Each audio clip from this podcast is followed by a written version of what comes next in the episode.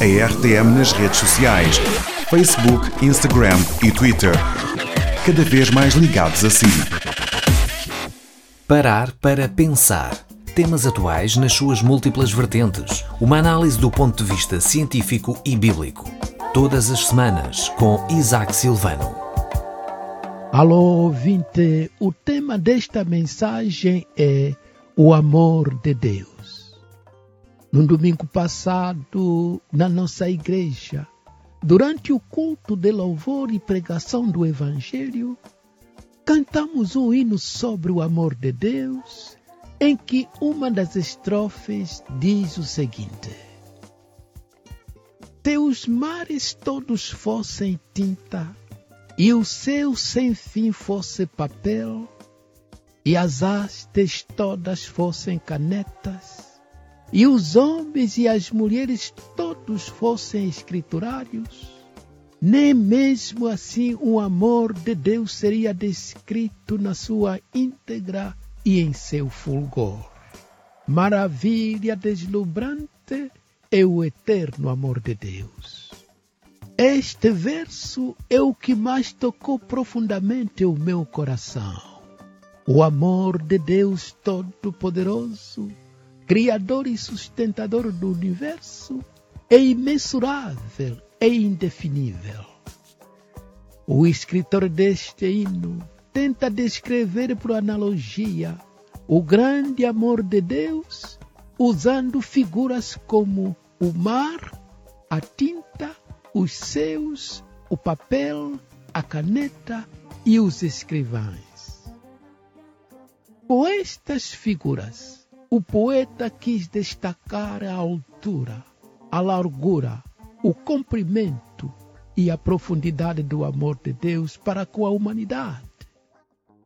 Apóstolo Paulo, na sua carta dirigida à igreja de Éfeso, diz: Irmãos, Cristo habite pela fé nos vossos corações a fim de, estando arraigados e fundamentados em amor, poderdes perfeitamente compreender com todos os santos qual seja a largura e o comprimento e a altura e a profundidade e conhecer o amor de Deus que excede toda a compreensão humana. Efésios capítulo 3 Jesus disse: o meu mandamento é este: que vos ameis uns aos outros, assim como eu vos amei. Ninguém tem maior amor do que este, de dar a alguém a sua vida pelos seus amigos. Vós sereis meus amigos, se fizerdes o que eu vos mando. Sim, meu ouvinte, o amor de Deus é imensurável Talvez o ouvinte pense que esse amor divino é apenas ficção ou gênero de poesia que conta emoções, sentimentos íntimos. Talvez o ouvinte não acredite nesse amor imensurável de Deus, porque todos os dias observa acontecimentos tristes ocorrendo na África na Europa, na Ásia e nas Américas. Acontecimentos que parecem negar esse conceito do amor imensurável de Deus. Esses tristes acontecimentos, vivenciados por adultos, jovens e crianças, acontecem na esfera da ordem natural e na esfera da ordem social são acontecimentos que, na sua brutalidade e desumanidade, parecem desmentir a existência de Deus e do seu grande amor para conosco.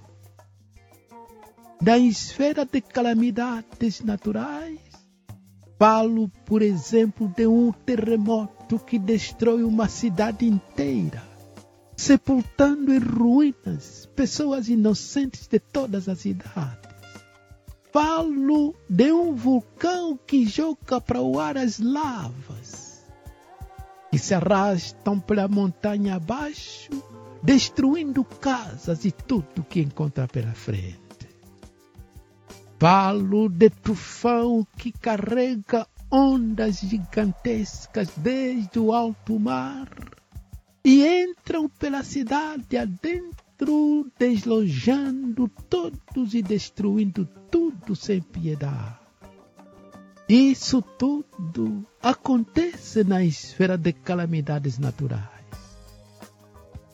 E na esfera da ordem social, falo de guerras que mata soldados na linha da frente, dizimando civis nas aldeias, nas vilas e nas cidades abertas. Falo do crime que se alastra pelas cidades, matando pessoas inocentes com armas de fogo e armas brancas, lotando as cadeias de criminosos. Falo do vício depravando a juventude. Falo da fome que mata gente aos poucos. Tudo isso são fatos desconcertantes que parecem negar a existência do amor de Deus. Diante desses factos, o ouvinte pergunta: Pastor Isaac, onde está o Deus de amor que não se mexe? Onde está a providência que não toma providências? Que não para com isso? Que não estanca o sofrimento do povo? Meu rádio ouvinte, as nossas objeções, os nossos argumentos e questionamentos não resistem ao argumento mais forte, que é o argumento da cruz de Cristo. A cruz de Jesus Cristo é a prova cabal da existência de Deus. A cruz de Cristo é a prova irrefutável do imenso amor de Deus. O amor de Deus transcende tudo quanto se possa imaginar aqui na terra e nos céus.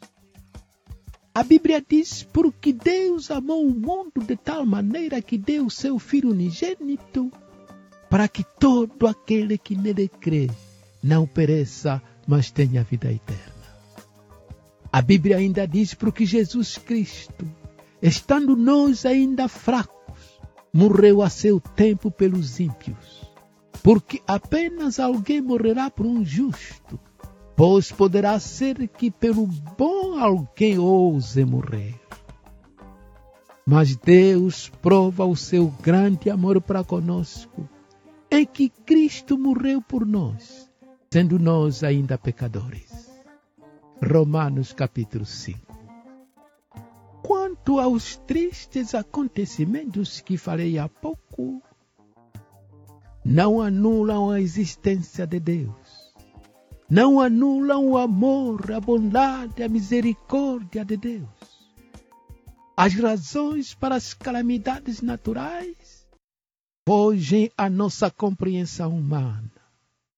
Somos criaturas de Deus e pequenos demais para compreendermos as obras e a vontade do Criador. Somos um átomo em relação ao infinito que é Deus. Meu ouvinte, Deus é real. Jesus é real. O Espírito Santo de Deus é real. O amor de Deus é real. A graça e a misericórdia de Deus é uma pura realidade. O perdão dos pecados e a salvação de graça estão ao alcance de todos. Os tristes acontecimentos na esfera social é de responsabilidade do homem e da mulher. É nossa responsabilidade porque a ganância, a vaidade, o ódio, a luta pelo poder, a arrogância, a autossuficiência, a incredulidade, a falta de amor ao próximo, enfim, o pecado são causas que nos levam a destruir-nos a nós mesmos. Porque somos rebeldes contra Deus. Achamos que somos livres e sem Deus podemos governar bem nossas vidas, nossas famílias, nossos países e nosso futuro. Estamos enganados. Todos precisamos de nos arrepender e pedir perdão a Deus. Sim, meu ouvinte, o amor de Deus é manifestado através de Jesus Cristo na cruz, onde morreu em seu lugar e em meu lugar. Esse amor é imensurável, é incomparável, é perfeito e eterno. Aceite, pois, o maior presente do amor de Deus, Jesus Cristo, a razão de nossa existência. Clame por Ele, porque todo aquele que invocar o nome de Jesus Cristo será salvo. Fique com a bênção de Deus. Parar para pensar. Temas atuais nas suas múltiplas vertentes. Uma análise do ponto de vista científico e bíblico. Todas as semanas, com Isaac Silvano. Este programa está disponível em podcast nas principais plataformas digitais.